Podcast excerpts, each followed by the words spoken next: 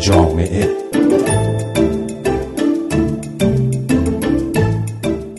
با مجله جامعه رادیو فردا همراه هستید در این بعد از ظهر جمعه. من فهیمه خزر دری هستم. سلام می‌کنم به شما. خوش آمدید به این برنامه اجتماعی. در برنامه این هفته نگاهی می‌کنیم به گرد و غبار محلی در تهران آنچه که به عنوان طوفان تهران هفته گذشته درباره صحبت شد. معاون میراث فرهنگی استان تهران خواستار توقف تخریب خانه منصوب به پدر چای ایران شده است. کاشیکاری ها و ملحقات نفیس خانه محمد میرزا کاشف و سلطنه مشهور به پدر چای ایران که اولین وارد کننده چای به ایران بوده است از حدود دو سال پیش و اینطور که معاون میراث فرهنگی می‌گوید به دلیل قفلت مسئولان غارت شدند به گزارش خبرگزاری ایسنا از یک ماه و نیم پیش هم مالک جدید این بنا با قرار دادن یک قطعه ایرانیت به جای ورودی خانه باعث تصور این اتفاق شده که پروسه تخریب این خانه تاریخی به زودی آغاز خواهد شد. از این پس هشت فرودگاه در ایران ویزای فرودگاهی صادر خواهند کرد. این را معاون سازمان گردشگری ایران به خبرگزاری مهر گفته است. به گفته او ایران اکنون با چند کشور لغو روادید انجام می‌دهد. از جمله ترکیه مالزی و آذربایجان. با این حال دوازده کشور هم جزو پیشنهادات آینده لغو ویزا هستند که بعد از بحث و بررسی در دولت وزارت خارجه قرار است اسامی آنها را اعلام کند. در حال حاضر فرودگاه های اصفهان شیراز کرمان تبریز بوشهر لار مشهد کیش و تهران ویزای فرودگاهی صادر می کنند. و اینطور که مدیر کل دفتر آمار و اطلاعات جمعیتی سازمان ثبت احوال ایران گفته است بر اساس نمودارهای جمعیتی پیش بینی می شود که تا سال 1397 اختلاف پسران در سن ازدواج که در طیف سنی 20 تا 34 سال قرار دارند نسبت به دختران در سن ازدواج که در طیف سنی 15 تا 29 سال قرار دارند به دو میلیون نفر برسد. علی اکبر محزون گفته است تعداد دختران در سن ازدواج پیش از این بیشتر بود اما این روند بعد از سال 88 تا سال 1392 سیری نزولی طی کرد و حرم سنی در نمودار به شکل متقارن درآمد. به معنی که جمعیت دختران و پسران در سن ازدواج تقریبا برابر شد. پنج شهروند کشته شدند درختان از ریشه کنده شدند و بر سر شهروندان فرود آمدند. در تهران طوفان آمده است. رئیس سازمان مدیریت بحران شهر تهران گفت همه قافلگیر شدیم. حتی سازمان هواشناسی که پیش بینی طوفان را نکرده بود. طوفان اما آیا همیشه همینطور غافلگیرانه و ناگهانی و پیش بینی ناپذیر است؟ آیا راهی برای باخبر شدن نیست؟ طوفان آیا همیشه مهمان ناخوانده است؟ ناصر کرمی کارشناس محیط زیست می‌گوید آنچه از آن به عنوان طوفان تهران یاد می شود دست کم از چند ساعت قبل از وقوع قابل پیش بینی بوده است. قطعا بین دو تا چهار ساعت قبل از وقوع این طوفان کاملا قابل پیش بینی بوده سازمان های محول کاملا می‌تونه توی مانیتورشون قاعدتا باید دیده می‌شده این طوفان. حتما روی دستگاه پایش سازمان هواشناسی قابل مشاهده بوده نه حتی دیگه قابل پیش بینی بعد گفت قابل مشاهده بوده. آقای کرمی می‌گوید نه تنها طوفان قابل پیش بینی بوده بلکه کاملا ممکن بوده است که مدیریت شهری برای شهروندان از همه جا خبر پیامک های اطلاع رسانی بفرستد. ابزارش هم وجود داشته یعنی می‌تونستن حالا از طریق پیام های رادیویی پیام های تلویزیونی و به خصوص پیامک تن کاربرد اصلی پیامک مانند یک وسیله اطلاع رسانی برای همچین مواردی است. گفته بشه از ساختمانهایی که شیشه شیشه نمای سکوریت بزرگ دارن یا ساختمانهایی که نمای سنگ گرانیت دارن فاصله بگیرید. از درختان بزرگ و پیر فاصله بگیرید. یه سری هشدارهای خیلی معمول هست در چنین مواردی. قطعا در این مورد یک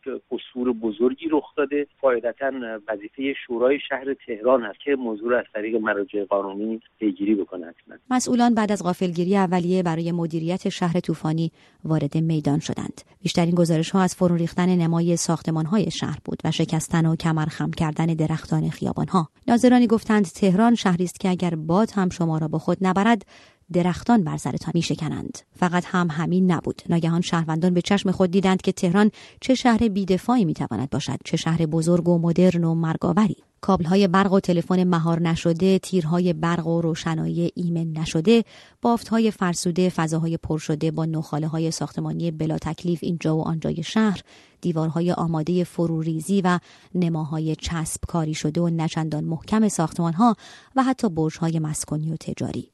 چیزی که به گفته مریم سخایی خبرنگار پیشین شهری در ایران خود مسئولان هم بارها بر آن تاکید کردند. تهران مدیران شهری و مسئولین همیشه تاکید بر این داشتن که از نظر بحران آسیب پذیر هست. خب ما یک بخش عظیمی از بافتای فرسوده رو توی تهران داریم که بخشی از ساختمون هایی که بر اساس ضوابط درست ساخته نشدن رو داریم خیابون های باریک رو داریم. همه اینها رو که کنار هم بگذاریم متوجه میشیم که از نظر یعنی اگر یک بحران بزرگ توی تهران اتفاق بیفته میزان آسیب پذیری تهران زیاد هست. ناصر کرمی کارشناس شهر و محیط زیست می‌گوید این ناامنی تهران است که خسارت و مرگ تولید کرده نه گرد و غبار محلی. این اصلا یک گرد و غبار محلی بود. یعنی یک پدیده بسیار مهیب اقلیمی نبود. یعنی این نه زلزله بود نه یک طوفان قاره بزرگی بود نه یک جریان اقلیمی در ابعاد سینوپتیک بود. قطعا نباید هیچ کشته ای می‌داد قطعا نباید اینقدر خسارت به جا اساسا استاندارد ایمنی در شهر تهران بسیار پایین است. تهران بسیار شهر ناامنی. ایمنی فقط حضور پلیس و نیروهای گشت و اینها نیست. ایمنی این است که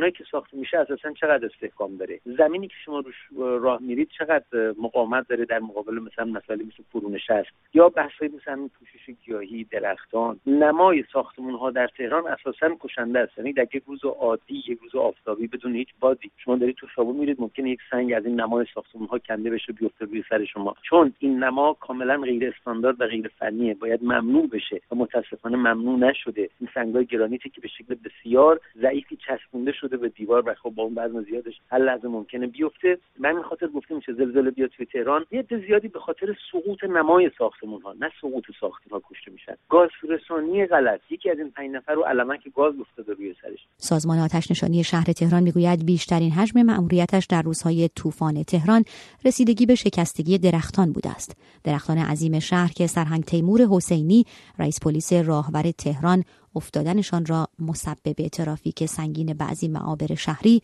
و یا خسارت وارد کردن به جان و مال شهروندان دانسته است. شاخههای بلند و حرس نشده درختان در معابر شهری تاب و توانشان را در برابر باد سهمگین از دست داده بودند. درختان حرس نشده در برابر باد کمر خم کردند و شکستند در جنوب تهران.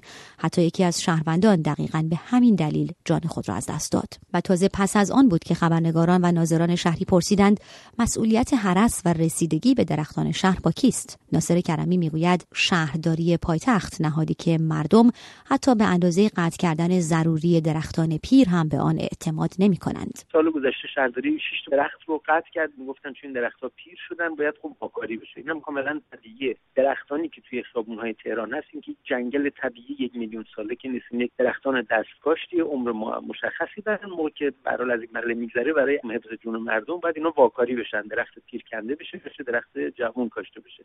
اما چون اعتمادی وجود نداره به مدیریت شهریش داد و قول طرفدارای محیط زیست بلند شد که خب دارن می‌خوان واگذار کنن پیاده رو رو اینا و فلان. در حال اون ماجرا انجام نشد. مجموعه این عوامل باعث شد که یک طوفانی که واقعا نباید اینقدر خسارت به جا میذاشت ولی گذاشت. چه باید کرد؟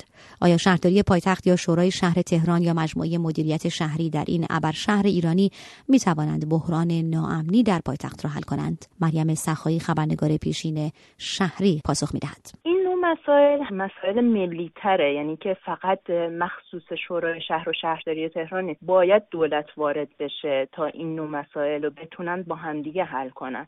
خب ما توی ده سال گذشته شاید هم یه خورده بیشتر همش شاهد این بودیم که یک دعوایی بین شهرداری تهران با دولت وجود داره. فقط شاید دورانی که سازندگی بودش آقای کرباسچی با دولتی که حضور داشت هماهنگی بود. دیگه بعد از اون می‌بینیم که همیشه مشکل بین شورای شهر و شهرداری با دولت بوده. بنابراین مسائل کلانی مثل بافتای فرسوده همیشه روی زمین مونده. برای اینکه این مسائل شورای شهر یا شهرداری به تنهایی نمی‌تونن حل کنن. و زلزله تهران خطری که سایه آن سالهاست بالای شهر است. بعد از طوفان محلی خیلی ها پرسیدند با زلزله چه بر سر تهران خواهد آمد. ناصر کرمی از همین احتمال سخن می‌گوید. احتمال وقوع یک زلزله با شدت بیش از 5 در تهران. توی نقشه پهن بندی زلزله ایران خیلی زیاد هست. خب شهری که در معرض چنین زلزله قرار داره باید خیلی ایمنتر باشه. نه اینکه با یک باد که بیاد تو این شهر پنج نفر کشته بشن. و مریم سخایی از استانهای معینی می‌گوید که در صورت وقوع زلزله در تهران برای کمک فوری به پایتخت در نظر گرفته شدند. استانهای معینی که برای تهران پیش بینی شده استانهای قزوین مازندران سمنان قم و مرکزی هستن. یعنی در واقع استانهایی که همسایه تهران هستن. ولی ما یک استان داریم که جانشین تهران به عنوان استان جانشین مدیریت بحران برای تهران هست. اون هم استان اصفهان هست. اما مسئولین شهری اصفهان بارها اعلام کردم. خود اصفهان هم از نظر زیرساخت ها مشکل داره. و فکر می‌کنم که شاید کل استانهای کشور به کمک تهران بیان تا شاید از تلفات کم کمتر بشه. طوفان تهران پای رئیس سازمان هواشناسی را به مجلس شورای اسلامی باز کرد هفته آینده قرار است رئیس این سازمان به کمیسیون اجتماعی مجلس برود. اما اینها اغلب کارهایی است که بعد از اتفاقات انجام می شود نه قبل از آن. سپاسگزارم که با مجله جامعه رادیو فردا امروز هم این جمعه هم همراه بودید. من فهیمه خزر هستم. با شما خداحافظی می کنم تا مجله جامعه دیگر جمعه دیگر. خدا نگهدار.